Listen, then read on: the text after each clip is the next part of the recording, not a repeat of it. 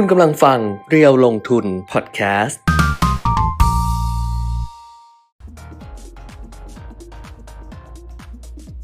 สวัสดีค่ะ สวัสดีครับ เด็ดทันลงทุนนะคะ วันนี้มาแล้ววันพุธกลางสัปดาห์ 17 พฤษภาคม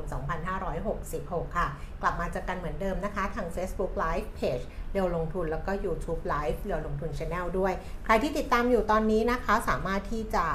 ส่งข้อความมาทักทายกันได้ครับเหมือนแบบไอ้นี่เนาะหมือน เวลาแบบนั่งกดโทรศัพท์นี่มันก้มหน้าเหมือนกันนะก้มหน้าสังคมก้มหน้านะใช่ใช่ก็ถึงเออบอกไงว่าให้เงยหน้ามาคุยกันแต่ว่า ไม่ได้เอาโทรศัพท์มา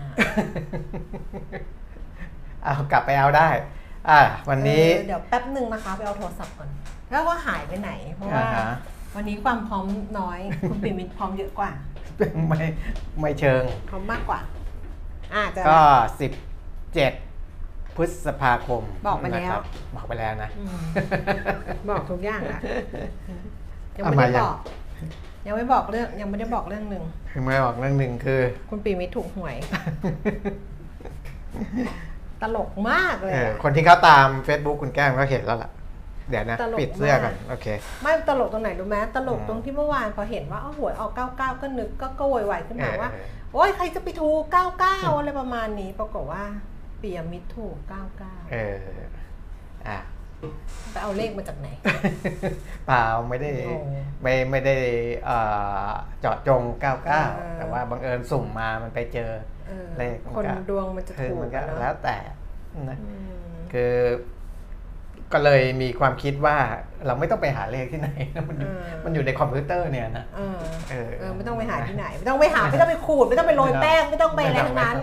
สุ่มๆเอาเนี่ยส่งส่งน้องมาจากถาคมอมพิว่าวเตอร์ใช้แอปไหนเออแอปสุ่มอะแอปไหนถูกบ่อยเหลือเกินเออนี่ถูกสองงวดติดนะเอองวดที่แล้วเขาซื้อเขาเรียกอะไรสลากดิจิตอลใช่ไหมที่ก็คุณสซื้อลากอะดิจิทัลทั้งนั้นสเพราะสว่าลากจะไม่ดิซื้จิอทัสลลากอื่นเออเขาไม่ซื้อสลากไป แล้วมันก็จะกดเป็นเลขได้ใช่ไหมไอ้งวดวันที่ 2 พฤษภาก็คือเดือนนี้แหละงวด 2 พฤษภา อันนั้นก็ถูก 19 ใบ เออ ถูก 6 5 19 ใบ แล้วล่าสุดงวด 16 พฤษภาเออถูก 99 ไป 18 ใบ เออ แต่มีคุณหญิงคุณหญิง คุณหญิงอารมณ์ท่านเป็นเออเพื่อนในเฟซเออ ดิฉันท่านบอกว่า แต่ไอ้ที่ไม่ถูกก็20กว่าใบใช่ไหมคะ ไม่ใช่อันนี้คือก็คือเอ่อเวลาเราคีย์เลข 6 ตัวเนี่ยอ่านะครับอ่า จำนวนที่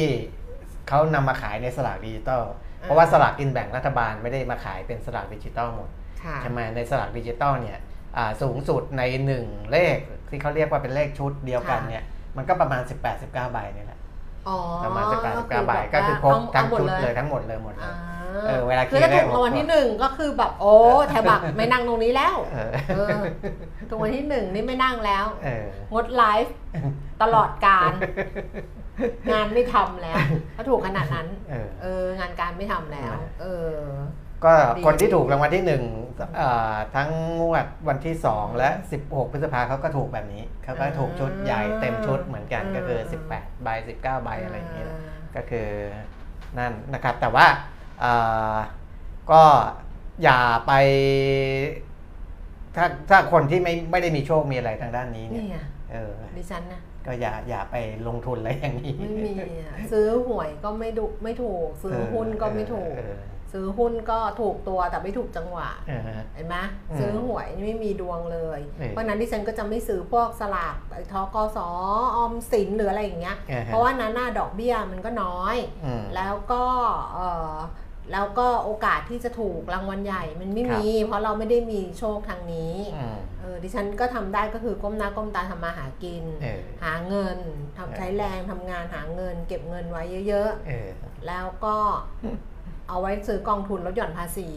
อ่าฮะเออเพราะว่านี้มันเป็นไฟบังคับ ก็เหมือนอืมกับเงินออมไปด้วยครับเราก็ทำงานแล้วก็ใช้ให้น้อยกว่าที่หาได้เสมอจะได้มีเหลือ เออเออก็แค่นั้นอืมอ้าวครับสวัสประมาณดีนี้ค่ะทุกท่าน สวัสดีครับ วันนี้มีแจ้งเตือน ถ้าเกิดว่า ตั้งไว้อะค่ะเขาก็จะเตือนนะคะ ปกติทั้ง YouTube แล้วก็ทั้งทาง Facebook ด้วยอืมคุณจิติสอนบอกว่างวดหน้าฝากซื้อสองใบค่ะ คุณปิยรัตน์คุณเองถูกอีกแล้วอืมเออเมื่อวานนะดิฉันเลยทวงค่าข้าวคค่าข้าวปกติค่าอาหารเย็นค่าอาหารเย็นปกติอืมดิฉันไม่ทวงดิฉันก็โอนไปเลยแบบโอนให้ร้านแล้วก็ให้เขามาส่งเออเมื่อวานกำลังจะโอนนึกได้เออคุณปีมิตรถูกหวยนี่หว่าเออดิฉันก็เลยทวงค่าข้าวคุณปีมิตรอืมอืม ไปตอนนี้เนี่ยเมื่อกี้จะพูดเลขอะไรนะลืม อ๋อ จะบอกว่างวดหน้าฝากซื้อหน่อยสองห้ากับห้าสองเอามาจากไหนรู้ไหมเอามาจากไหนเอามาจากฟุตบอลเมื่อคืน นี่ไม่ได้ดูด้วยนะอ๋อไม่ได้ดูด้วยนะาคือดูดูซีไปเกมใช่ดูไปแค่ดูไปแค่เสียลูกแรกอืมไอ้ลูกที่สองตอนที่เสียก็ไม่ได้ดูนะอืมแล้วหลังจากนั้นที่มาได้ ตีเสมอเป็นสองสองต่อสองก็ไม่ได้ดูอืมจนกระทั่งถึงช่วงทดเวลาต่อเวลาไม่ใช่ทดเวลาอะทดเวลาก่อนอืมทดเวลาสองสองก็ไม่ได้ดู จนต่อเวลา ก็ไม่ได้ดูอ่าฮะจนเละเทะยังไงก็ไม่ได้ดูเออเออ แต่ว่าเมื่อเช้ามาอ่านเพจเออฮะวิเคราะห์บอลจริงจัง เออเขาบอกหรือยังว่าเกิดอะไรขึ้น โอ้เขาบอกละเอียดเลย อ๋อ ก็ คือจริง ๆ ถ้าดูจากเขาบอกละเอียดคือเขานั่งอยู่คือเออคือแอดมินเพจอะเออดิฉันอ่านเพจนี้นะเออวิเคราะห์บอลจริงจังเนี่ยแล้วเขาก็เขาทำแบบนี้คือเมื่อวานทราบกันใช่ไหมคะว่าเป็นนัดชิงซีเกม ฟุตบอลชายอืมเออรอบชิงชนะเลิศ ระหว่างไทยกับอินโดนีเซียอ่าฮะแล้วปรากฏว่าก็ก็แข่งกันไปอยู่แหละ แล้วมันก็มี เรื่องมีราวเกิดขึ้นตะลุมบอลช่วงกันต่อเวลาแล้วช่วงต่อเวเอลาอที่มีเหตุการณ์น่ะเขาก็เล่าเขาอะเขาไม่ได้เขียนเล่ายาวเออเขาบอกว่าเดี๋ยวเขาให้เขาถ่ายรูปมาแล้วเออให้ดูเป็นช็อตๆเพราะเขานั่งอยู่เขาเห็นเหตุการณ์เออเขาก็บอกว่าไอเหตุการณ์อะมันเริ่มตอนที่ตอนที่มันเริ่มตั้งแต่ไอ้ลูกที่สองที่อินโดนีเซียได้ละอ่าสองศูนย์อะอ่าไอ้ลูกนั้นเนี่ยเหมือนกับว่าเออเราอะอืม เขาว่าต้องต้องต้องคืนบอลให้เราเออแต่ว่าเขาไม่ได้คืนเออคือเหมือนกับว่ากรรมการเป่าฟาวล์หรืออะไรสั่งแล้ว หยุดเกมให้ drop ball อ่าเออให้ drop ball เออให้ drop ball ซึ่งซึ่งเขาต้องคืนให้เราเพราะตอนนั้นเออเราครองบอลอยู่เออแต่ว่าเขาอะยิงเลยเออก็ยิงเออชุดเข้าประตูไปเอเลอยยิงไปเลยอืมซึ่งถามว่าเสียมารยาทไหมมันก็ใช่แหละ แต่ว่าอืมมันไม่ผิดกติกาเออมันไม่ผิดกติกาก็คือเราก็เสียประตูนั้นไป แต่พอเออครึ่งหลังอะเหมือนกับว่า เขาก็เขียนไงว่าอ่าอินโดก็นอนนอนนอนนอนนอนคือเน้นนอนอะเออนอนนอนนอนคือแบบว่าหน่วงเวลาจนกระทั่งโอ้โหท่านทดเวลานี่ก็เป็นสิบนาทีอืมแล้วไทยก็อารมณ์ไงด้วยอืมอะไรด้วยไงแต่ไอช็อตที่มันมีปะเริ่มมีปัญหาก็คือตอนที่ทดเวลาไปถึงนาทีที่ 9 ครึ่งหลัง ซึ่งตอนนั้นเขานำเราอยู่ 2-1เออแล้วปรากฏว่ากรรมการเนี่ยเป่าฟาวล์อ่าฮะอินโดก็นึกว่าหมดเวลาเป่านกหวีดหมดเวลาก็กลูกันไปอ่าอะไรเงี้ยกรรมการก็บอกให้ออกไปอ่าอันนั้นแหละ เขาก็นึกว่าเขาชนะแล้วใช่จนกระทั่งนาทีที่ 10 ของช่วงทดเวลาอ่าเรายิงเข้า เราไปยิงเข้าเป็น2เออ2เขาบอกว่าตอนที่เรายิงเข้า 2 2อ๋อตอนที่ตอนตอนตอนก่อนหน้านั้นเนี่ยก็คืออมอินโดเหมือนกับจะมาเย้ยๆทางเนี้ยเออเออแต่พอเราอะสองสองอันเนี้ยเราผิดเออเพราะว่าไอ้ทีมเราอะเขาบอกนำโดยผู้ใหญ่ในทีมเลยอืมวิ่งไปในเขตที่เขาเรียกว่าเป็นเทคนิคเข้าโซนของมของอินโดอะซึ่งเออเป็นที่นั่งของโค้ชกับกับ ผู้เล่นสำรองเออซึ่งคุณเข้าไปไม่ได้เออเออคุณเข้าไปตรงนั้นเลยเข้าไปแบบอืมไปไปไปเย้ยเขาว่าไปเสมอได้แล้ว ใช่ไปเย้ยเขาไปเย้ยเย้ยเขาตรงนั้นแล้วขวักมือด้วยอืมอันนี้เขาเขาก็บอกไงว่าเด็กมันก็วิ่งตามเพราะว่าผู้ใหญ่วิ่งไปอะไรอย่างเงี้ยอืมแล้วแบบอืมเออมันไม่ควรทำเออซึ่งคุณทำแบบนั้นไม่ได้ จนตำรวจมาอะไรมาก็ห้ามกันอะไรกันอืมแล้วพอเขายิงได้อืมช่วงที่ต่อเวลาใช่ไหมเพราะว่าเออเสมอก็ต้องต่อเวลาเออต่อเวลา3 2อะเออเขาก็มาบ้าง อืมอ่าพอเขามาบ้างคราวเนี้ยเขากระโดดทีบเออคืออินโดอะเออแต่ตอนนั้นโดนไล่ออกไปแล้วนะไอตอนที่วิ่งไปวิ่งมาแล้วมีอะไรประทะกันเออก็มีแบบเออมีมีโค้ชมีนักมีทีมมีโดนโดนใบแดงไปแล้วนะเออแล้วเขาวิ่งมาแล้วเขากระโดดถีบแต่ไม่โดนเพราะว่านักเตะไปล็อกเออไว้เออแต่ไอ้คนที่กระโดดถีบก็โดนใบแดงก็คืออย่างเงี้ยแล้วมันเออก็เลยกลายเป็นว่ายั่วยุกันอะไรกันอย่างเงี้ยอืมแต่ของเราอะ ก็ เขาเขาบอกไงว่าเราอะเล่นระดับไทยลีกอะเออเออ คือเราอะโตต้องโตไงคืออมอินโดเขาต้องอย่างนั้นอยู่แล้ว เราต้องโตเป็นผู้ใหญ่ไงอืมเราต้องหยุดไงไม่ใช่ ไม่ใช่ประตูเราวิ่งไปต่อยเขาอ่าหรือว่าเออเออ ทีมเราไปควบคุมอารมณ์ไม่ได้ไม่เพได้ราะว่าไงนะครับมัก็โดนใบแดงกันไปเยอะแยะนะ มันโดนไปแต่ว่าอืมมันก็แล้วก็มีเจ็บด้วยไปแล้วด้วยสุดท้ายเนี่ยมันแพ้ไปห้า ห้าต่อสองแพ้ไปสองต่อห้าเขาชนะเราห้าลูกก็เพราะนี่ไม่ได้ดูนะ นี่ไม่ได้ดูเลยนะ อันนี้คนดูนะ อันนี้คนไม่ได้ดูแต่ไปอ่านมาไงเออเออเออแพ้ไปเพราะว่าเรามีเจ็บ เจ็บแล้วเปลี่ยนตัวไม่ได้ด้วยเออโดนใบแดงด้วย โดนใบเหลืองที่สองด้วยเออออะไรด้วย แล้วผู้เล่นเรามี 7 คนเขามี 11 คนเอออะนั่คนนแหละคนที่ดูคงจะพอเห็นแหละเออนะว่าของเราก็กรอบมากนะในช่วงหลังอืมๆจริงๆ ยังไม่ทันหมดไอ ในในเวลาครึ่งครึ่งหลังด้วยซ้ำเราก็กรอบหมดแล้วนะฮะแต่มันเรียวแรงก็ไม่ค่อยจะมี แต่มันก็คือจะเดี่ยวแรงไม่มีอะไรอืมแต่ว่ามันไม่ได้มันคือกีฬาไงเออแล้วดิฉันชอบเพจวิเคราะห์บอลจริงจังที่เขาเขียนก่อนนะเออเขาเขียนก่อนที่เขาจะมาสรุปนะเออเขาบอกมันจบเกมแล้วนะเออบอกว่าเดี๋ยวผมจะมาสรุปให้ต่างๆ แต่ขอเอาตัวรอด ออกจากตรงนี้ก่อนเออขอฝ่าดงตีนก่อนเออใช้คำแบบฝ่าดงตีนเออเพราะว่าไม่งั้นโดนถูกลุมกระทืบขอกลับโรงแรมให้ปลอดภัยก่อน แล้วจะกลับมาเขียนเออออะไรแบบนี้แล้วบอกว่าใครบอกว่ามิตรภาพจะฆ่ากันตายอยู่แล้ว เออเออแบบต้องขนาดนั้นเลยอะคิดดูกันละกันเออแล้วก็ในสนามเนี่ยมันเกือบเต็มความจุมัน 23,000 ที่นั่งเนี่ยซึ่งมันเป็นอินโดนีเซียกองเชียร์เขาว่า 50%อืมของไทย 20%เวียดนามกับ กัมพูชา ซึ่งเวียดนามกับกัมพูชาเขาเชียร์อินโดนีเซียอ๋อเขาไม่เชียร์ไทยหรอกก็คือเขาก็เออเชียร์บอลรองนึกออกป่าวว่าไทยเออเป็นแชมป์เป็นแชมป์เออใครก็ต้องเชียร์บอลรองทั้งนั้นเออเออไม่ไม่มีใครอยากให้ไทยเป็นแชมป์หรอกเหมือนวอลเลย์บอลน่ะถามว่าอืมวอลเลย์บอลหญิงเราอะอ่าฮะไปแข่งกับใครอย่างเงี้ยไอชาติอื่นที่มาดูเออเขาก็เชียร์เชียร์ทีมเขารก็องอยากให้โค่นเออไทยได้ทั้งนั้นแหละอ่าฮะเออเพียงแต่ว่าเราจะโตแค่ไหนจะอะไรแค่ไหนนี่ก็แบบครับเอออีกเรื่องหนึ่ง นี่ออกจากเรื่องการเมืองไปเรื่องฟุตบอล แล้วก็ไม่สนเรื่องหุ้นอะไรเลย จนกระทั่ง 10นาฬิกา21 นาที สวัสดีทุกท่านค่ะ ทุกคนยินดีกับคุณเปียมิตรหมดเลยคุณเปียมิตรถูกหวยอ๋อขอบคุณนะครับ เออดิฉันถามหน่อยสิอืมดิฉันเห็นก็โพสต์กันอะอืมคนที่เขาซื้อหวยใต้ดินหวยใต้ดินมันผิดกฎหมายถูกไหมผิดกฎหมายสิ แล้วคนที่เขาโพสต์กันอะโพสต์โพยเลยจอะริงว่าๆมันก็ไม่ถูกนะเขาไม่ถูกสั่งซื้ออันนี้คูณเออเท่านี้ดิฉันก็ว่าจะบอกอันนี้ตำรวจไม่จับเหรอว่าจะส่งเออถามไม่เขาถูกนะ ใช่ไหมใช่เออมีชื่อเขาด้วยนะ ชื่อเขาเองเลยอะนะแบบเนี่ยขวัญชนกเนี่ยเอออะไรนะ99ร้อยคูณร้อยบทอะไรอย่างเงี้ยไม่ถูกแล้วโพสต์ไม่ถูกในโซเชียลอะมันได้ปะไม่ไม่ไม่ถูกไม่ได้ เพราะนี่ว่ามันหลักฐานมันคาเลยไหมใช่ใช่เออเพราะว่าเอ่อหวยใต้ดินไม่ได้ไม่ไม่มีกฎหมายรองรับ ไม่ใช่ไม่มีกฎหมายกฎรับเออรองรับมันผิดกฎหมายไหมผิดด้วยผิดใช่ไหมด้วยเพราะเจ้ามือยังโดนจับได้เลยใช่ปะใช่ มันเป็นใช่การพนันปะใช่ เออใช่ไหมอืมเออก็เห็นโพสต์กันก็สงสัยอืมแล้วอีน้องคนนี้ที่โพสต์นะเขาชอบมาเตือนดิฉันใน inbox เออ พี่อย่าเขียนเรื่องนู้นนะคะพี่อย่าเขียนเรื่องว่าจะเออ ส่งกลับหามันแต่ไม่ได้หวังดีกับใครขนาดนั้น เออก็แล้วแต่เออไปค่ะ ไปไหนดีคะ ไปดูไปดูข้อมูลต่างประเทศก่อนอันนี้ดี๋ยวทั้งจะหมดไกลับเล่าเรื่องบอลมาไม่ได้ดูนะคะ อ่านมา อันนี้คนดูมีอะไรจะเสริมไหมคะคนดูไม่มีอะอืม อะไปดูตลาดหุ้นต่างประเทศ เพราะว่าเมื่อวานเนี้ยที่เราคุยกันไป แล้วคุณปิ่นนี้ก็เล่าให้ฟังว่าครับทางสหรัฐเนี่ยเขาก็เป็นห่วงเรื่องของการขยายเพดานหนี้ครับใช่ไหมคะว่าเออมันจะมีปัญหาอะไรไหมแต่ว่าที่คุณบิงไม่บอกไปก็คือว่าเอ้ยเดี๋ยวพอสุดท้ายมันก็ทำได้แหละเขาก็ทำอืมแบบนี้จนชินแล้ว แต่ว่าตลาดหุ้นไม่ชินด้วยไงอ่าฮะบอกว่ากังวลเรื่องนี้ก็เลยครับทำให้ดาวโจนส์เมื่อคืนเนี้ย ปรับตัวลดลงไป 336 จุดค่ะ 1%นะคะ แล้วก็ NASDAQ เนี่ยลงไป 22.0.18% S&P 500 ลดลง 26.0.6%ทางซีของยุโรปค่ะ ลอนดอนฟุตซี่ร้อยลดลง 26.0.3% CAC 40 ตลาดหุ้นปารีสฝรั่งเศสลงไป 12.0.16%แล้วก็ DAX แฟรงก์เฟิร์ตเยอรมนีลดลง 19.0.12%นะคะ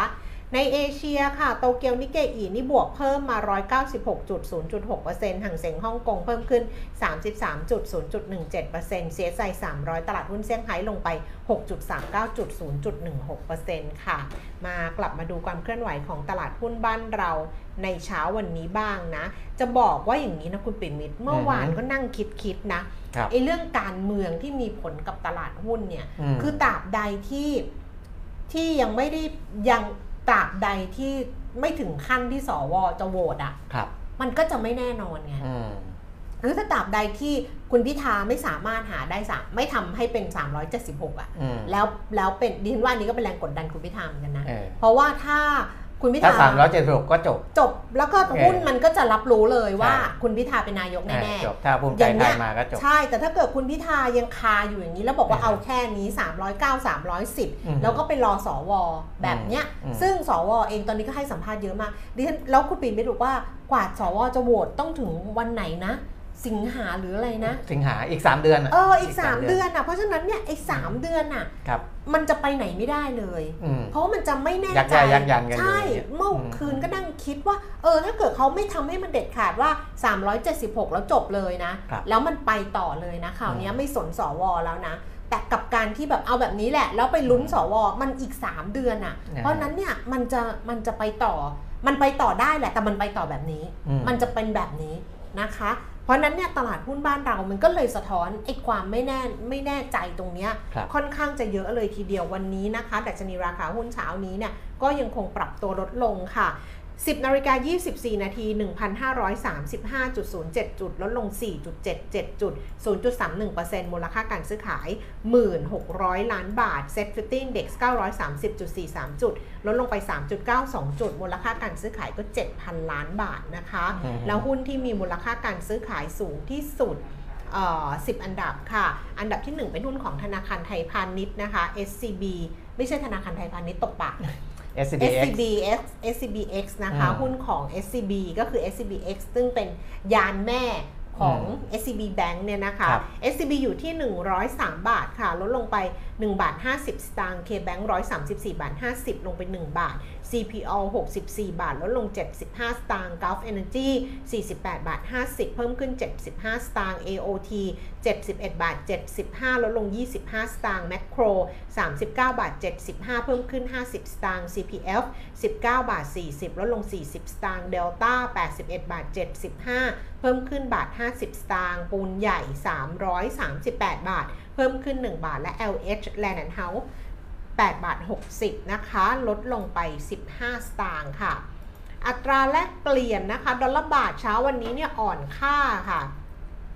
34 บาท 16 สตางค์อืมเมื่อวาน 33 กว่าๆนะครับวันนี้ 34 บาท 16 สตางค์ อ่อนค่าไปประมาณสัก 6 สตางค์ค่ะ แล้วก็แข่งค่าสุด33 บาท 88 อ่อนค่าสุด34 20 โอ้วันนี้นี่แบบ สวิงเหมือนกันนะใช่ใช่33 8 8 33 34 20น่ะอืมเออ แล้วก็ราคาทองคำนะคะ วันนี้17พฤษภาคม ราคาทองคำอยู่ที่ 1,991 เหรียญต่อออนซ์ค่ะ ราคาในบ้านเรารับซื้อคืน 32,150 ขายออก 32,250 ค่ะ ราคาน้ำมัน เมื่อวานมีปรับลงไหมอะจำไม่ได้แล้วต้องไปดูในเรียวลงทุนอะราคาน้ำมันสำหรับเช้าวันนี้ Brent 75 เหรียญ5เซนค่ะ เพิ่มขึ้นมา 14 เซนต์ West Texas ดิดขึ้นมานิดนึง ตอนแรกลงไปเนี่ย60 กว่าเหรียญนะคะ ตอนนี้กลับมา 70 เหรียญ89 เซนก็เพิ่มขึ้น 11 เซนส่วนดูไบเป็นราคาเมื่อวานค่ะ 74 เหรียญ54 เซนต่อบาร์เรล วันนี้มาช้าเพราะว่าอะไรรู้ป่ะครับ นั่งดูข่าวอืมฮึข่าข่าววอะไรสถานีโทรทัศน์เกาหลีใต้เออดูหลายช่องมากเลยนะเออ MBC อะไรที่เออเป็นเกาหลีเออว่าดูข่าวคุณพิธา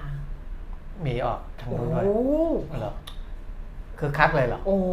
เขาให้ความสนใจกันสุดสุดอ๋อคือจีนก็มีคุณไปหาดูสิเออคือคุณพิธาก็ให้สัมภาษณ์ CNN ด้วยนะเออให้แบบเออให้ให้สัมภาษณ์สดกับ CNN นะอืมก็ CNN ก็สัมภาษณ์คุณพิธาเออเราแต่ว่าเกาหลีไม่ได้สัมภาษณ์เกาหลีครับทุกช่องก็จะเป็นเรื่องทำข่าวเลือกตั้ง แล้วก็ครับเป็นแบบตอนคุณพิธาแถลงบางช่องเขาจะตัดตอนที่แถลงแล้วก็พูดภาษาเป็นภาษาอังกฤษอะครับเอาแต่บางช่องก็ตัดเป็นภาษาไทย แต่มีอยู่ช่องหนึ่งบอกว่านี่มันไอดอลเออ แต่ว่าฟังไม่รู้เรื่องเออคือฟังฟังฟังภาษาเกาหลีอะเออขนาดดูซีรีส์เกาหลีเยอะฟังไม่รู้เรื่องเออแต่ว่าที่สนใจคือสนใจคอมเมนต์ครับเพราะว่าคอมเมนต์ใน YouTube อะค่ะคอมเมนต์อืมคอมเมนต์ที่เขาเป็นก็จะมีเกาคนหลีไทยไปคอมเมนต์หรือเปล่าโอโนไปดูจากคนเกาหลีสิเออโอเคอ่าเราก็ดูแต่คนเกาหลีเออที่เขาเป็นคนเกาหลีแล้วก็พิมพ์เข้ามาเลยเออคือส่วนใหญ่อะเขาก็แสดงความยินดีแต่เขาก็บอกว่าเออมันก็ยังมีอุปสรรคอยู่นะอะไรประมาณเนี้ยอ่าแต่ส่วนใหญ่ก็แสดงความยินดีแล้วก็มีอยู่คนนึงบอกว่า ดีใจกับประเทศไทยเออหันมาดูประเทศฉันสิ ดูประธานาธิบดีฉันสิเออเนี่ยบ้านฉันลำบากแค่ไหนคือเกาหลีแบอ๋บอเขาเขาอาจจะไม่ค่อยมไม่ค่อยพอใจประธานาธิบดีใช่เขาไม่พอใจเขามีประก็ท้เลวงยใช้เปรียบเทียบเขามีประท้วงตลอดอืมคือเกาหลีเขามีประท้วงไล่ประธานาธิบดีตลอดเออเขาจะจัดไว้เลยวันวันเสาร์เขาจะมีตารางเลยอ่าว่าวันเสาร์เจอกันแต่เขาจะไม่ค่อยจัดวันท่านวันทำงานเออแล้วเขาจะจัดแบบวันเสาร์แล้วก็กี่โมงถึงกี่โมงอ่า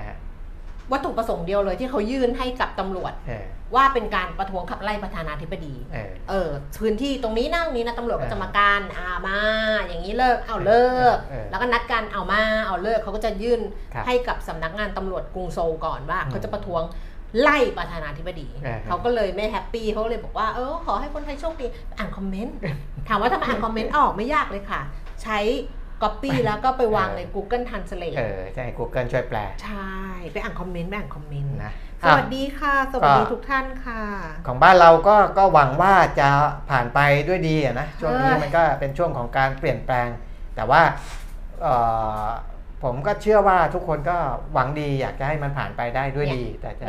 เอ่อผ่านไปไปแบบไหน เรื่องหวังดีนะอืมเพิ่งเขียนในไอหนีงานมารีวิวซีรีส์อะว่าล่าสุดอะเอ่อ ซีรีส์ที่ฉันดูแบ็ k ไนท์อะอ่าฮะแบ็ k ไนท์ที่คิมอูบินเล่นอะอันนี้เป็นแบบเป็นเป็นเป็นเป็น dystopia นะ คือหายนะเลยนะ เมืองหายใจไม่ได้มีมลพิษ ต้องซื้อออกซิเจนต้องอะไรอย่างเงี้ยนะอืมและไอ้คนที่เป็นกลุ่มทุนที่เป็นที่เป็นที่เป็น CEO กลุ่มทุนที่เป็นคนขายออกซิเจน เป็นคนสร้างเมืองใหม่อะไรอย่างเงี้ยเออคือ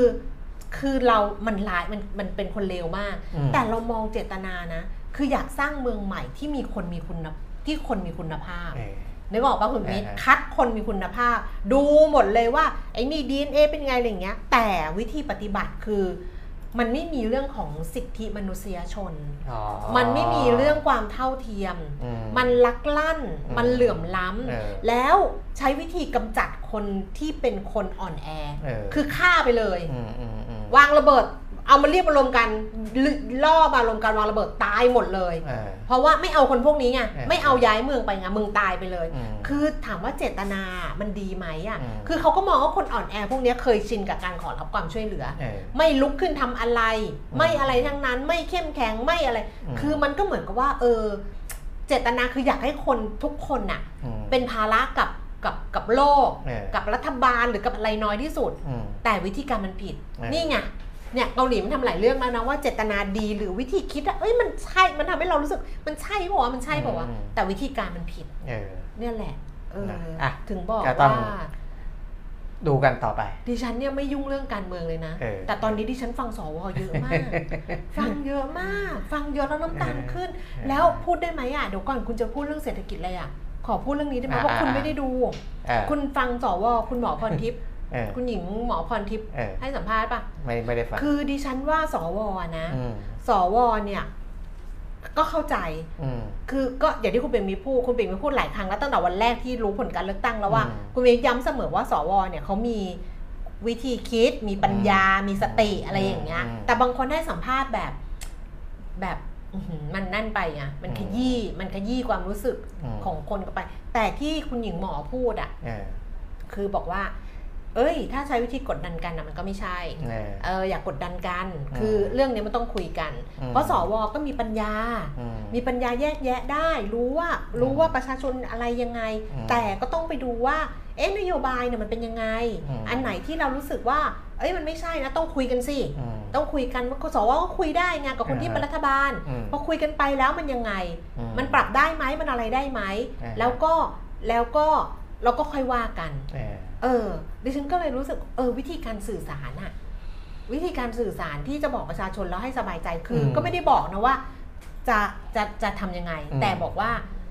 มาคุยกันมาคุยแล้วก็ควรคุยจะเป็นอย่างนั้นคุยกันแบบไม่ต้องเดินเข้ามาด้วยนะอืมบอกไม่ต้องเดินเข้าไม่ใช่ว่าแบบโอ้เราอยู่บนหอคอยแล้วต้องเดินมาไม่ใช่เออคือมันมีวิธีอื่นที่มันจะสื่อสารแล้วบอกกันได้ว่าอืมตรงไหนที่อันนี้เราไม่สบายใจหรือเราเอ๊ะอืมมันใช่ไม่ใช่มันเซนซิทีฟอะไรอย่างเงี้ยอืมแล้วก็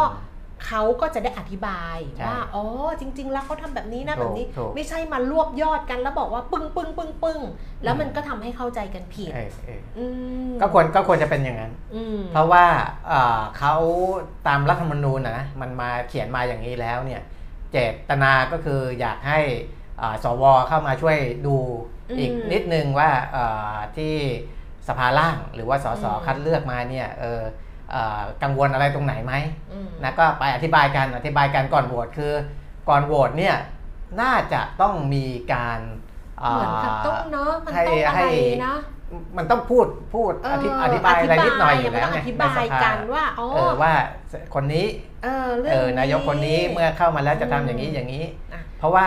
เวลาเสนอเนี่ยไม่ใช่คนเดียวโดดอืมๆแน่ๆอะอืมเออเพราะในสภาคือเรื่องที่เรากังวลอันนี้เอออ่อ่าคุณอธิบายได้ไหมเออเออว่ามันยังไง ถ้าใช่คุณอธิบายแล้วเราเคลียร์โอเคใช่คือมันต้องมันต้องแบบนี้ไงใช่แต่ไม่ใช่มาพูดว่าเสียงข้างมากมันไม่มีหรอกเออถ้ามันยึดเสียงข้างมากเออแล้วเออแล้วมันจะเรียกว่าประชาธิปไตยเหรอวะเออ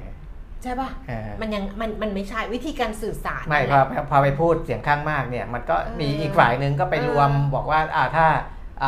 ก้าวไกลพักเดียวแล้วพักอื่นรวมกันหมดก็เป็นเสียงข้างมากเหมือนกันอะไรเงี้ยมันก็ต้องก็มันก็จะเออพูดกันไปได้ใช่เอ่อคนละทิศละทางอะเอาว่าเออ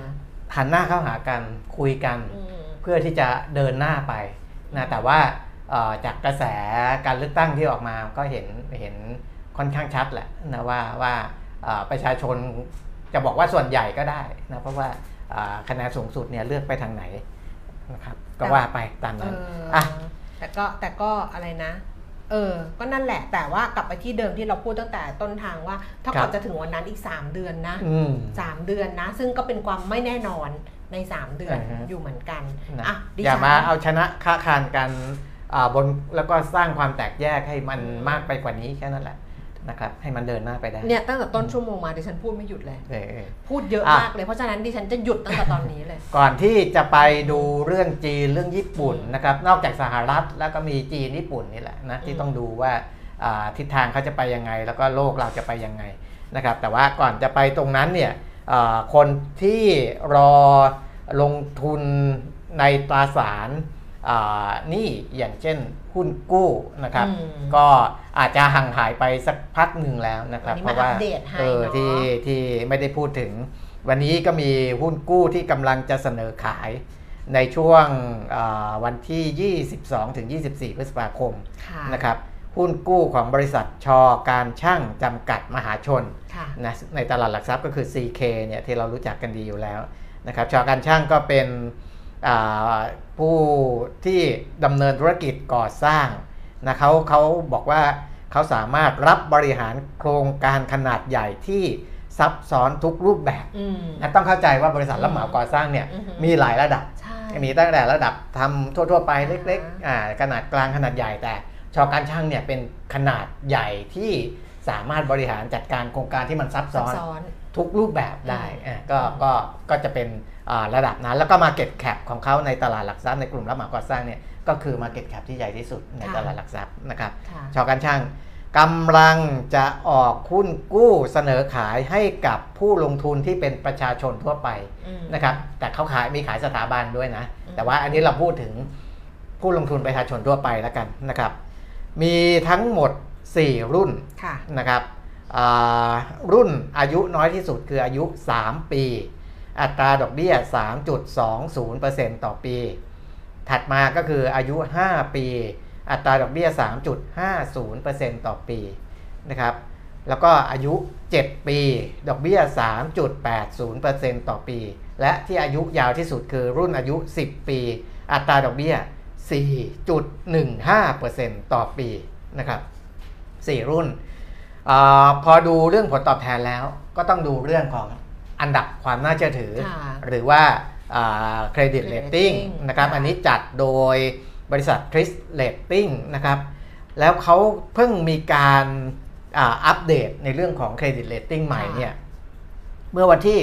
11 พฤษภาคมที่ผ่านมานี่เองนะแป๊บเดียวเองนะเอ้าไม่กี่วันที่ผ่านมานี่เองนะครับปีที่แล้วอะเออถือว่าเป็นอ่าการจัดอันดับความน่าเชื่อถือที่ใหม่สุดๆนะครับอืมอันดับความน่าเชื่อถืออยู่ที่ A ลบค่ะ นะครับแนวโน้มคงที่หรือว่า stable นะครับค่ะซึ่งถือว่าเป็นอันดับความน่าเชื่อถือที่สูงแหละนักลงทุนหลายคนก็รอครออยรอคเอยอะคยรอเอนะคะนะอันนี้เอลบก็อ่าใช้ A ได้ลบ stable ด้วยนะครับค่ะก็คือคงที่นะครับก็อ่าอันนี้เป็นข้อมูลเบื้องต้นที่เราต้องรู้นะครับ ส่วนอ่าถ้า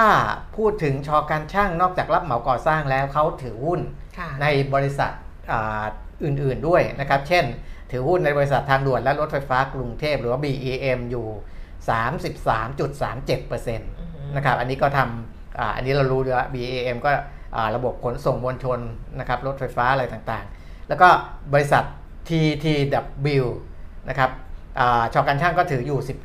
19.4%อันนี้ทำเรื่องอาผลิตจำหน่ายน้ำประปาอือหือนะครับ แล้วก็บริหารจัดการน้ำเสียด้วย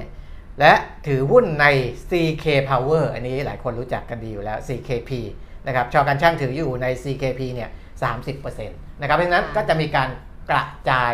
อ่าแหล่งรายได้แหล่งกำกำไรมาจากบริษัทอื่น ๆ ด้วยนอกจากบริษัทตัวเองนะครับคนที่สนใจอ่าหุ้นกู้ของชอการช่างนะครับจองซื้อขั้นต่ำหนึ่งแสนบาทนะครับสองสถาบันการเงินหรือว่า 2 แบงค์เท่านั้นนะครับที่เป็นผู้จัดการการจัดจำหน่ายก็คือธนาคารกรุงเทพ ยกเว้นสาขาไมโครนะสาขาที่เล็กๆ อันนี้เราสามารถติดต่อได้หรือโทรไปที่ 1333 ถ้าเป็นแอปพลิเคชันของแบงก์กรุงเทพก็คือบัวหลวง M Banking นะครับสำหรับบุคคลธรรมดานะครับและอีกแบงก์หนึ่งก็คือธนาคารกรุงไทย โทร 02-111-1111 ก็คือ 02 แล้วก็ 1 อีก 7 ตัว หรือแอปพลิเคชันกรุงไทย Next นะครับ ก็สามารถที่จะเข้าไปจองซื้อได้นะครับ แต่ในช่วงก่อนที่จะถึงวันกำหนด วันเสนอจองขายซื้ก็อคือวันจองซื้อเออ22 ถึง 24 พฤษภาคมเออตอนนี้ก็สามารถที่จะสอบถามกับทั้งทางธนาคารกรุงเทพ แล้วก็ทางธนาคารกรุงไทยได้นะคะสำหรับคนที่สนใจนะคะครับก็สอบถามได้ตั้งแต่ตอนนี้เลยใช่ใช่นะใช่ก่อนที่จะเปิดเอ่อให้จองซื้อ 22 ถึงครับ24พพฤฤษษภาภาคคมมขั้นต่ำ1 0 0 0 0แบาททวีคูณครั้งละ1 0 0 0 0แบาอ่าทถ้าเป็นค่ะบุคคลธรรมดาทวีคูณครั้งละค่ะ1 0 0 0 0แบาทนะครับค่ะก็ ครบถ้วนนะสำหรับอืมเรื่องของหุ้นกู้ ทีนี้มาดูอ่าข้อมูลเศรษฐกิจของต่างประเทศนะครับของสหรัฐอเมริกาอย่างที่บอกแล้วนะเราก็รอแล้วกันว่าเรื่องของการขยายเพดานหนี้จะอ่าไปจบอย่างไรนะครับ แต่ว่าทางประธานาธิบดีโจไบเดนเองก็อ่าเตรียมก็คือให้ความสำคัญกับเรื่องนี้อืมนะเพราะว่าจริงๆ ประธานาธิบดีโจไบเดนมีกำหนดการ มีหมายกำหนดการนะเพราะเขาเป็นอืมอ่าในฝั่งของรัฐบาล เป็นหมายกำหนดการจะไปนู่นไปนี่ก็อ่ามีการยกเลิกหรือย่นระยะเวลาการเดินทาง เพื่อที่จะพบกับอ่าคุณเควินแมคคาทีนะครับแล้วก็คุยเรื่องนี้ให้จบนะอาตอนนี้เพดานหนี้ของสหรัฐบาลสหรัฐอยู่เนี่ย31.4 ล้านล้านดอลลาร์สหรัฐอืมนะครับก็จะต้องขยายเพิ่มไปทางนี้นะครับนอกจากเรื่องเพดานหนี้ก็เป็นเรื่องดอกเบี้ยนะครับในเรื่องของดอกเบี้ยอ่า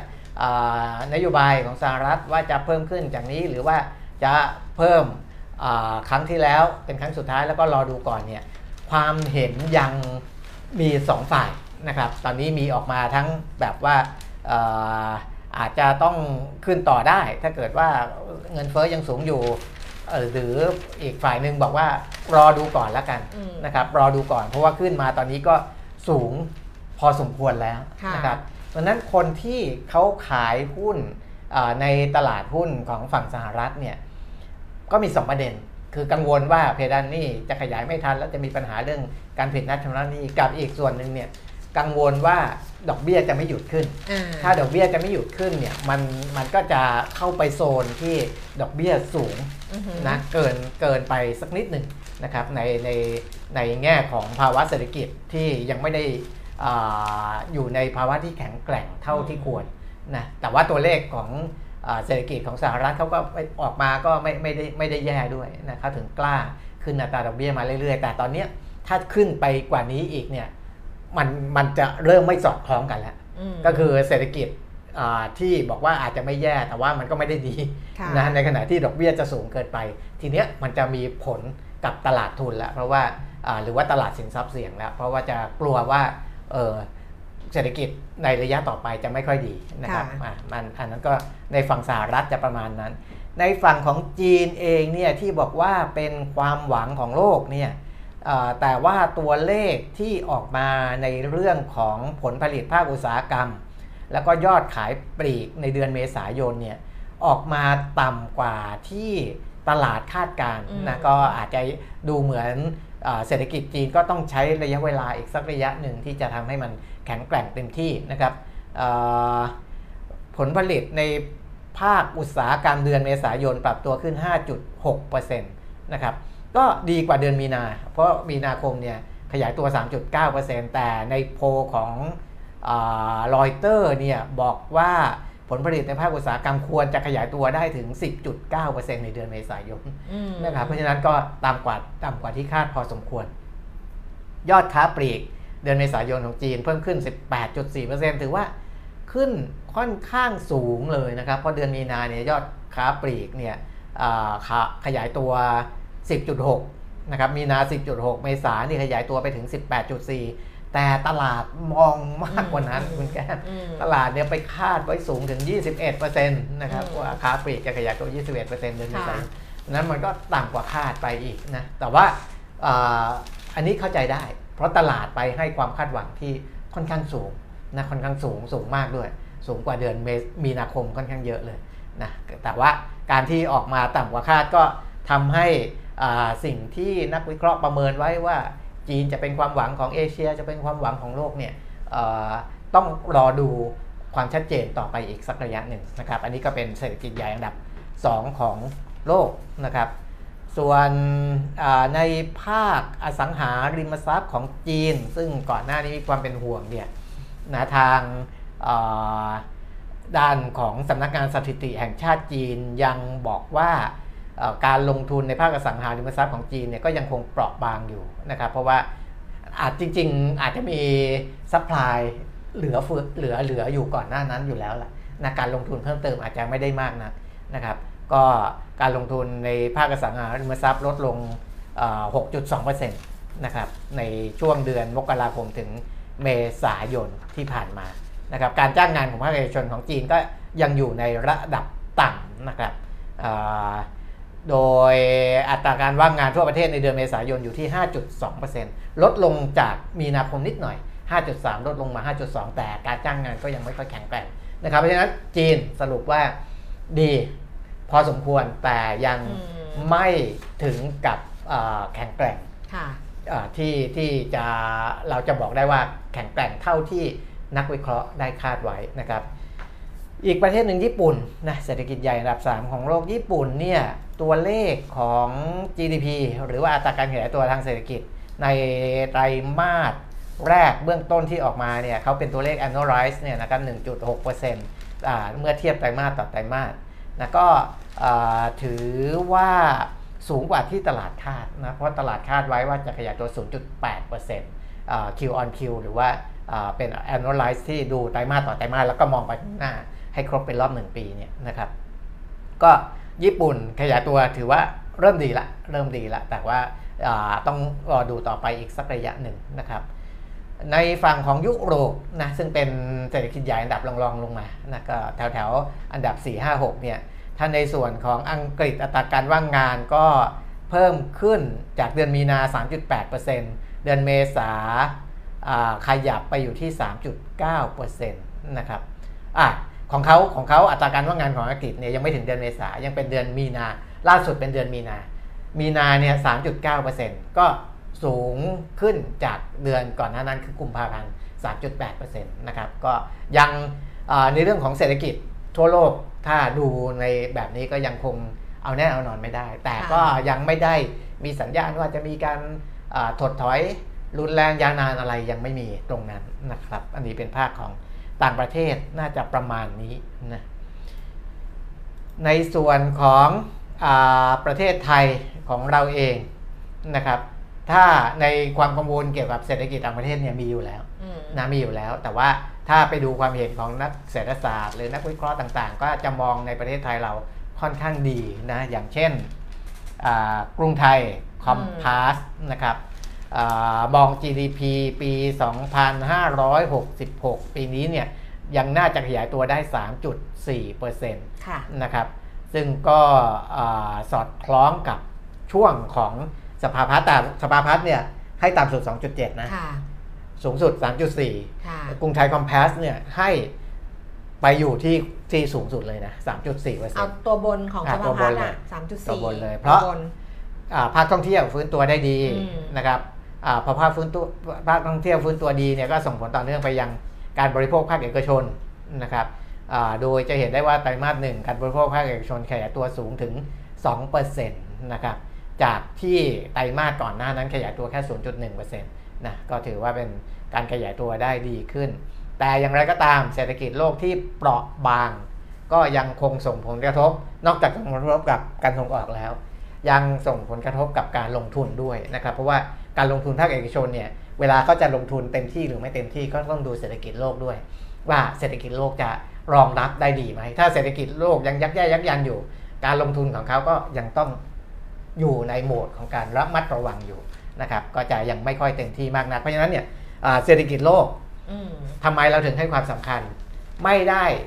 มีความสำคัญแค่การส่งออก แต่มีความสำคัญกับการลงทุนด้วยนะถ้าไม่เกิดการลงทุนใหม่ ๆ มันก็จะมีปัญหาเรื่องการจ้างงาน มีปัญหาเรื่อง GDP ตามมานะครับ อันนี้ก็โดยสรุปน่าจะเป็นประมาณนี้นะครบถ้วน ท่านประธานคะครับดิฉันมีมีอะไรจะเสริมเออค่ะเชิญดิฉันมีอะไรจะเสริมค่ะอ่าฮะอันนี้ที่ฉันเศรษฐกิจไทยนะ ใช่เศรษฐกิจไทยครัค่ะบหลังจากที่กรุงไทยใช่ไหมครับประเมินว่าทิศทางจะดีใช่ไหมใช่ดิฉันก็บังเอิญเปิดมาเจอ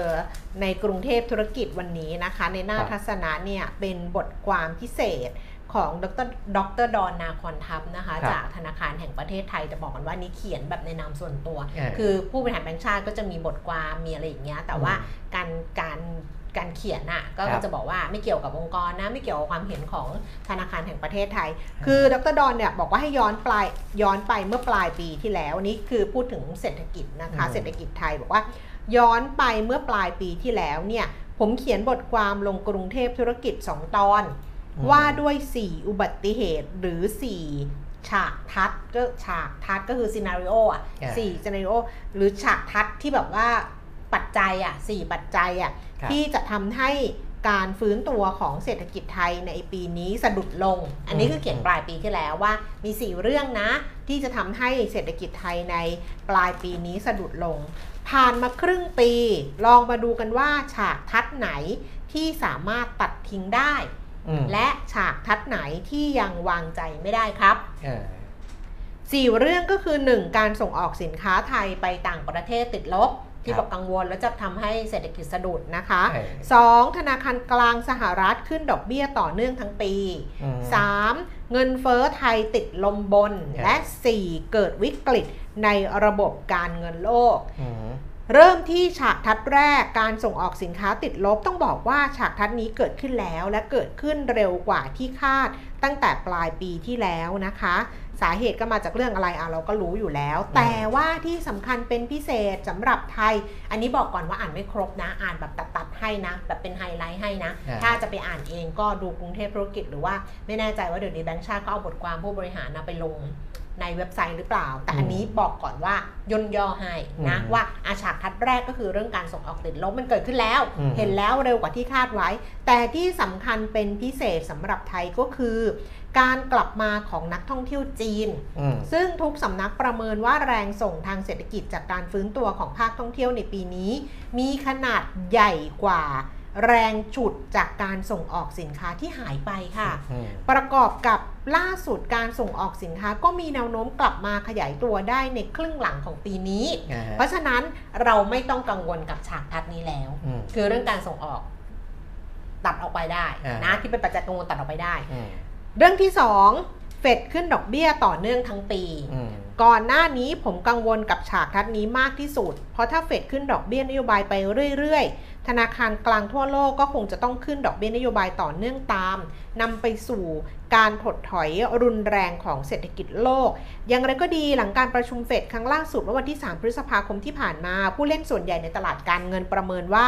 เฟดนั้นจบรอบการขึ้นดอกเบี้ยแล้วอืมและจะเริ่มปรับลดดอกเบี้ยลงในช่วงครึ่งหลังของปีนี้ ตามมาด้วยการชะลอตัวที่ชัดเจน ขึ้นของเศรษฐกิจสหรัฐนะคะ เพราะฉะนั้นณจุดนี้สามารถตัดทิ้งฉากทัดที่เฟดและธนาคารทั่วโลกจะขึ้นดอกเบี้ยนโยบายไปเรื่อยๆ จนกว่าเศรษฐกิจโลกจะถดถอยรุนแรงได้ ก็คือตัดออกไปอีกสองอีกเรื่องหนึ่งเป็นสองเรื่องนะซึ่งเขาบอกว่าอันนี้ถือเป็นพัฒนาการที่ดีมากสำหรับเศรษฐกิจไทยอืมฉากทัดที่ 3 เงินเฟ้อไทยติดลมบน ซึ่งจะบีบให้ไทยต้องขึ้นอัตราดอกเบี้ยนโยบายมาก ๆ เหมือนเฟด ณ จุดนี้ฉากทัดนี้สามารถตัดทิ้งได้เช่นกันนะคะ เพราะว่าตัวเลขที่ออกมาก็ไม่ได้ไม่ได้ มีเงินเฟ้ออะไรสูงขึ้น ใช่ด้วยอัตราเงินเฟ้อของไทยเนี่ยลดลงเร็วกว่าที่หลายฝ่ายคาดการไว้มากล่าสุด เงินเฟ้อทั่วไปเดือนเมษายนเนี่ยเหลือเพียง 2.67เปอร์เซ็นต์ต่อปีเทียบกับ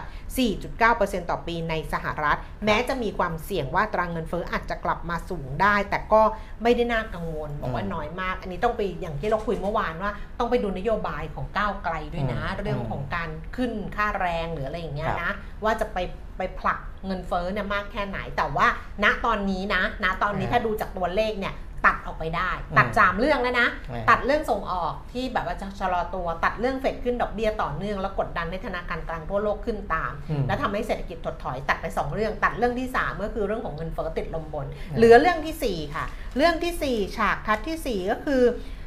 เกิดวิกฤตในระบบการเงินโลกแบบปี 2551 จากการปรับขึ้นอย่างรวดเร็วของต้นทุนทางการเงิน และสภาพคล่องที่ตึงตัวในตลาดการเงินโลก บอกว่าที่ผ่านมาเนี่ยดรดอนบอกว่าเราโชคดีมาก ที่ไม่ว่าจะเกิดกรณีกองทุนบำเหน็จบำนาญในอังกฤษ กรณีตลาดหุ้นกู้ระยะสั้นในเกาหลีใต้ กรณีธนาคาร SVB ธนาคาร First Republic ในสหรัฐ หรือ Credit Suisse ในสวิตเซอร์แลนด์แต่ทางการของแต่ละประเทศสามารถจัดการได้อย่างทันท่วงที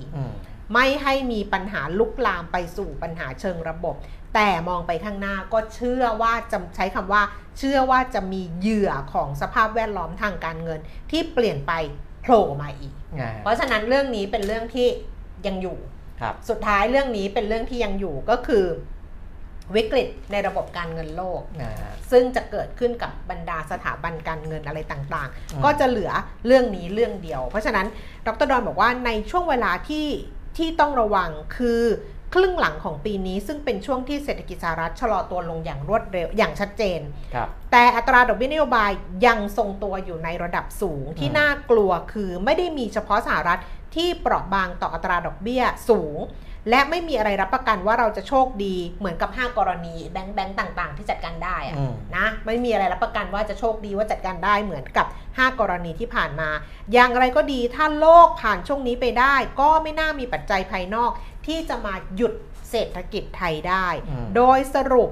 มองว่าเศรษฐกิจเส้นทางของเศรษฐกิจไทยในช่วงที่เหลือของปีค่อนข้างสดใสครับจาก 4 ฉากทัดเหลือเพียงฉากทัดเดียวที่ทำให้การฟื้นตัวสะดุดลง อย่างไรก็ตามทั้งภาครัฐและเอกชนไม่ควรประมาท และเตรียมแผนรองรับกรณีเลวร้ายไว้ เข้าทำนอง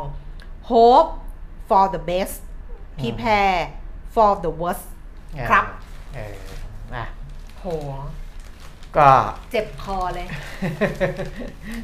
นะก็ก็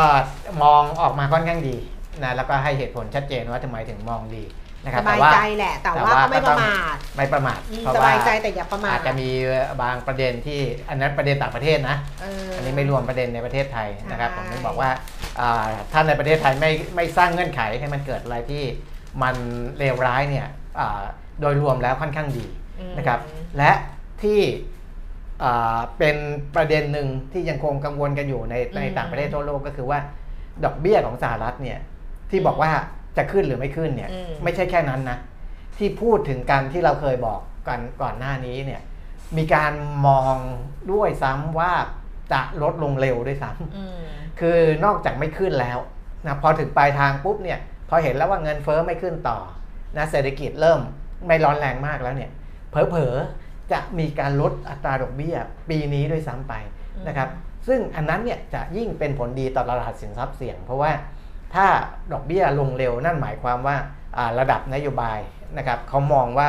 เออไม่ไม่กังวลละอืมเรื่องเรื่องเงินเฟ้อเรื่องอะไรต่ออะไรคุมได้อยู่แล้วนะครับตอนนี้มากระตุ้นเศรษฐกิจพอกระตุ้นเศรษฐกิจมันก็จะไปส่งผลดีกับภาคธุรกิจต่างๆ ที่เป็นภาคเอกชนด้วยนะครับ มันก็จะเป็นอย่างนี้นะครับ เพราะฉะนั้นเนี่ย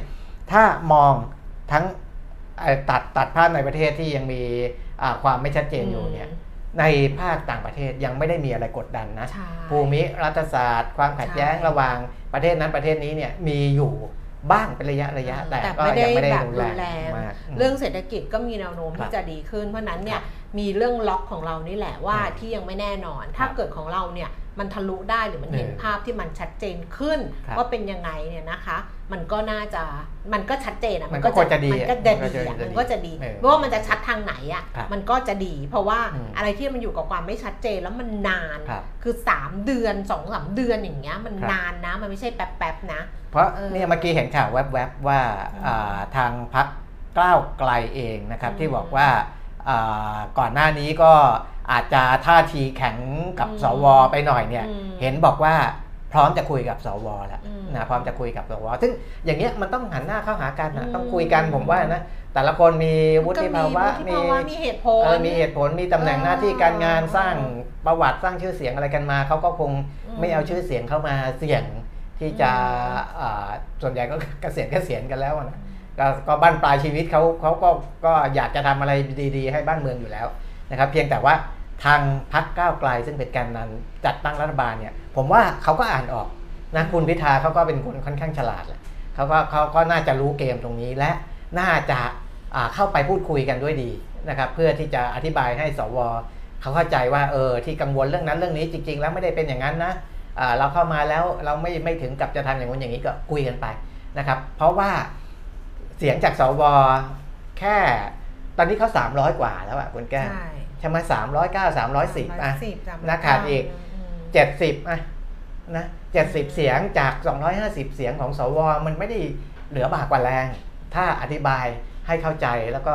อ่าสามารถทำให้อ่าคนผู้อาวุโสเหล่านั้นนะครับ สามารถอาวุโส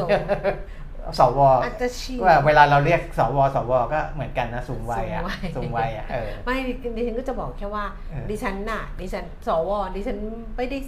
คือดิฉันก็เข้าใจท่านนะนี่เป็นท่านหมดเลยนะคุณเออปิ่มมีก็เป็นท่านเมื่อวานมาถูกหวยดิฉันก็เรียกท่านเออเดี๋ยวนี้เรียกคนว่าท่านคุณท่านง่ายเออคือดิฉันก็เข้าใจท่านนะแล้วดิฉันก็คิดว่าท่านโหวตอะไรก็ได้นะเออคือก็ไม่ได้นั่นนะท่านจะโหวตให้คุณพิธาก็ได้ หรือท่านไม่โหวตก็ได้ หรือท่านจะอะไรก็ได้เออแต่แค่ว่ามีเหตุผลเออที่มันอธิบายได้เออคือเหมือนกับอันนี้แบบสเกลมันต่างกันนะอืมพูดแล้วเดี๋ยวจะหาว่าเอามาเปรียบเทียบแต่ว่า เหมือนกับเวลาดิฉันจะกดผ่านไม่ผ่านอืมให้ลุงนี่อะคุณเออเปียมิตรเออดิฉันจะนึกก่อนเลยว่า ดิฉันกดผ่านหรือไม่ผ่านอะโดยเหตุผลอะไรเหตุผลที่ดิฉันจะพูดแล้วเออคนฟังอะ จะรู้เออสึกว่าอ๋อ มันฟังได้ เออคือฟังฟังได้ขึ้นอะฟังขึ้นใช่คือเออแบบว่าทุกคนกดผ่านหมดเลย เออเอาอีนี่กดไม่ผ่านอยู่คนเดียวมันดื้อหรือเปล่ามัน keep character หรือเปล่าเออมันอะไรหรือเปล่าอย่างเงี้ยอืมมันไม่ใช่คือมันมันมีเหตุผล พอเราพูดเหตุผลไปแล้ว ทุกคนก็จะบอกว่าอ๋อเข้าใจแล้วคือเข้าใจวิธีคิดเราอืมคือแค่เรามีเหตุผลรองรับที่ทำให้คนเข้าใจว่าเราให้เพราะอะไรเราไม่ให้เพราะอะไรเนี่ยเออแค่เนี้ยมันก็ มันมันก็จบมากจะโดนด่า คือดิฉันก็โดนด่าก็โดนอืมโดนด่าบ้างแต่เราก็ไม่ไม่เสียใจเออเราไม่เสียใจ เพราะว่าอย่างน้อยที่สุดเราก็มีเหตุผลเออว่า แล้วเราได้อธิบายแล้วเราเชื่อในขงเหตุผลนั้นจริงใช่ใช่เราอาจอืมเราเราเราเราก็เราก็ไม่เสียใจไงๆบางคนมีเหตุผลแต่ว่าเออเป็นเหตุผลที่จำเป็นเออจำเป็นต้องใช้เหตุผลนั้นอันนั้นก็เออออาจจะไม่ซื่อสัตย์กับตัวเองใช่ถ้าใช่ซื่อสัตย์กับตัวเองก็คือว่าอืมอ่ามีเหตุผลที่เราเชื่อในเหตุผลอย่างนั้นจริงๆอะอืมโอเค แล้วเราก็พูดได้แต่ถามว่า คนต้องคนต้องอะไรกับเราไหมก็อืมก็ไม่จำเป็น ก็ก็ไม่ขนาดนั้นแต่อย่าคงรับน้อยที่สุดเราก็ไม่เสียใจกับสิ่งที่เราทำแล้วเราตัดสินใจแล้วมันมีเหตุผลรองรับอืมพี่เอถามว่า 10 ปีไหมจะได้ไม่ต้องซื้อบ่อยไอ้อ๋อผู้ชอกันช่างอะเอ่อจะล็อกยาวเลยใช่ไหมอืมจริง ๆก็แล้วแต่ก็ได้นะ แต่ว่าอ่าฮะแต่ว่าถ้าถ้าเกิด ถ้าเป็นเราเราอาจจะไม่ยาวขนาดนั้น เออ ก็แล้วแต่แต่อืมนักลงทุนสถาบันเขาก็ชอบเขาชอบสเพราะว่าถาบันเขาจะสถาบันจองเขาจะ10ชอบปีเขาจะล็อกยาวไปเลยถ้าประชาชนทั่วไปอะค่ะ ก็จริง ๆ ก็ไม่จำเป็นต้องล็อกยาวขนาดนั้นเออสามปีห้าปีอะไรอย่างเงี้ยใช่ก็ได้ใช่แล้วไงไม่ใช่ต้องถึงขนาด 10 ปี แล้วก็ไม่ซื้อบ่อยก็ไม่เป็นไรเพราะว่ามันก็อาจจะแบบลงเดี๋ยวแบบเอออะไรอย่างมันเงี้ยอยู่ที่ทิศทางดอกเบี้ย เพราะว่าใช่อันนี้มันอาจอาจจะอ่านเกมยากเพราะว่าอืม10 ปีว่าอ่าเศรษฐกิจจะดีหรือจะไม่ดี เพราะถ้า ถ้าเศรษฐกิจไม่ดีก็ต้องอืมลดดอกเบี้ยกระตุ้น อันเนี้ยคนที่เขาล็อกยาวเขาก็จะเออถึงแม้ในอนาคตจะลดดอกเบี้ยอะไรเขาก็ยังได้ดอกเบี้ยนี้ เพราะว่าดอกเบี้ยเนี้ยมันเป็นดอกเบี้ยหน้าตัวอ่าอ่าก็จะได้ไปเรื่อยๆแต่ถ้าบางคนมองว่าเดี๋ยวต่อไปในอนาคตดอกเบี้ยมันจะขึ้นอีกเขาก็จะมองว่าอ๋อล็อกไว้แค่นี้อาจจะไม่พออะไรมันแล้วแต่ไงอันนี้มันเดาแต่ว่าเดทงส่วนใหญ่ทิศทถ้างดอกเบี้ย10ปีก็จะเป็นแบบสถาบันเออนะเขาเขาจะจะจองเขาจะชอบเยอะเขาจอจะงชกันอไว้บอย่างนั้นเออถ้านะครับถ้าเราเป็นประชาชนทั่วไปธรรมดาก็ ไม่จำเป็นต้องยาวขนาดนั้นเออก็ได้นะคะครับอะเราไปดูก่อนจะจองซื้ออะไรอย่าลืมอ่านรายละเอียดก่อน เข้าไปอืมดูศึกษารายละเอียดก่อน เพราะว่าเพราะว่าอันเนี้ยถามว่าเข้าเงื่อนไขที่เราเราเคยพูดว่าเวลาเราแนะนำอะเราเข้าเงื่อนไขไหมมันเข้าเงื่อนไขอยู่แล้ว เพราะว่าครับด้วยผลตอบแทนอ่าด้วยระยะเวลา แล้วมีให้เลือกหลากหลายสาอันดัมบห้าอันดับเจ็คดวามน่าสิเชื่อบถือแล้วก็อันดับน่าเชื่อถือ A อืมลบนะคะ แล้วก็เออแล้วก็